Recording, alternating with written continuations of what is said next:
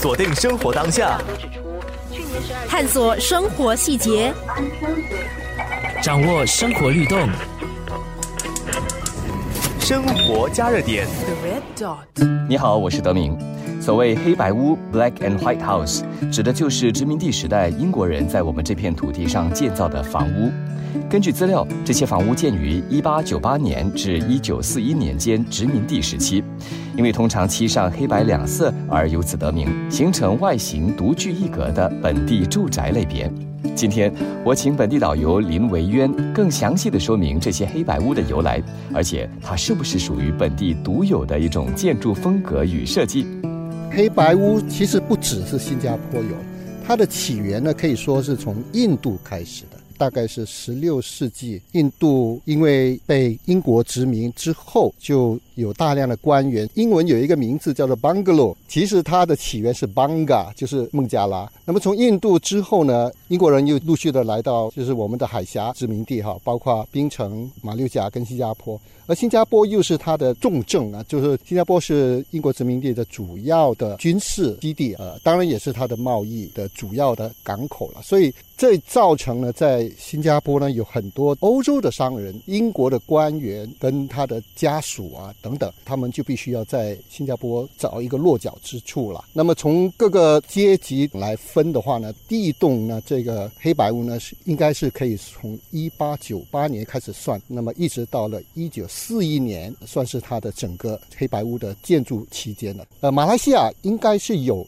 一些黑白雾，但我本人因为去过马六甲或者槟城，我还没看到，所以我估计会有，但应该不多。主要呢还是在新加坡南面啊、东面啊跟北面这样的一个分布的地点。生活加热点。说了黑白屋，顾名思义，就是在颜色上以白色墙、黑色的一些横木或者是线条为主这样的一个设计。它有没有一些所说的标准的格式啊，又或者是设计的一个要求，才算符合黑白屋的要求？从一八九八年的黑白屋，一直陆续到后来一九二零年，又有一种新的风格，到最后末期。甚至有了这个装置艺术的风格。它前半段的风格其实主要是以英国都洛王朝的时候这种风格做主导的。然后呢，再加上我们那个时期呢有一个工艺美术的运动啊，Art and Craft Movement。所以这两个呢是主导整个黑白屋的设计。那么从这个设计来讲，其实他们从印度呢搬了一个叫做平屋的概念。这个平屋就是刚才讲的 bungalow 的概念哈。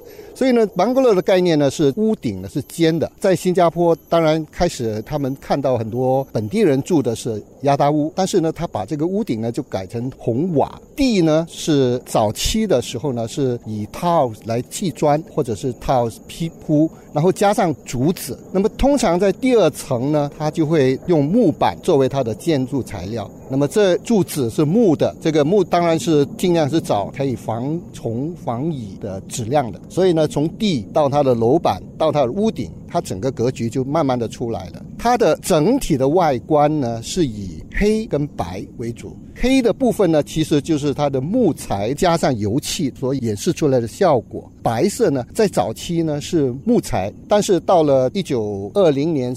之间到二零到三零之间的，他们大多数已经被砖块，就是砌砖或者是混凝土所取代了。那么在这样一个黑白之间呢，我们还可以看到什么呢？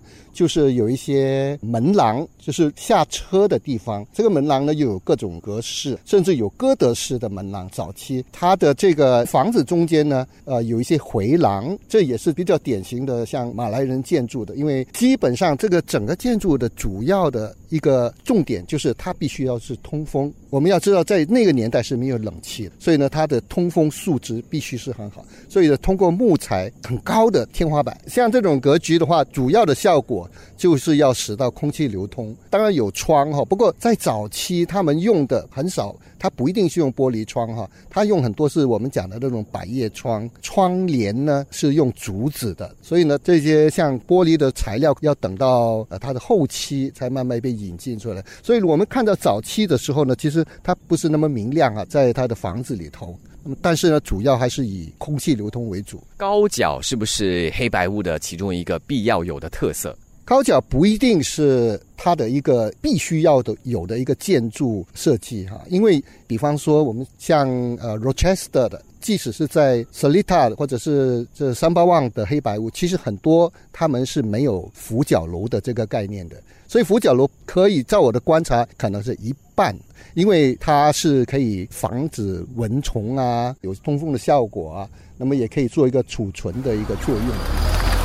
锁定生活当下，探索生活细节，掌握生活律动，生活加热点。The red dot.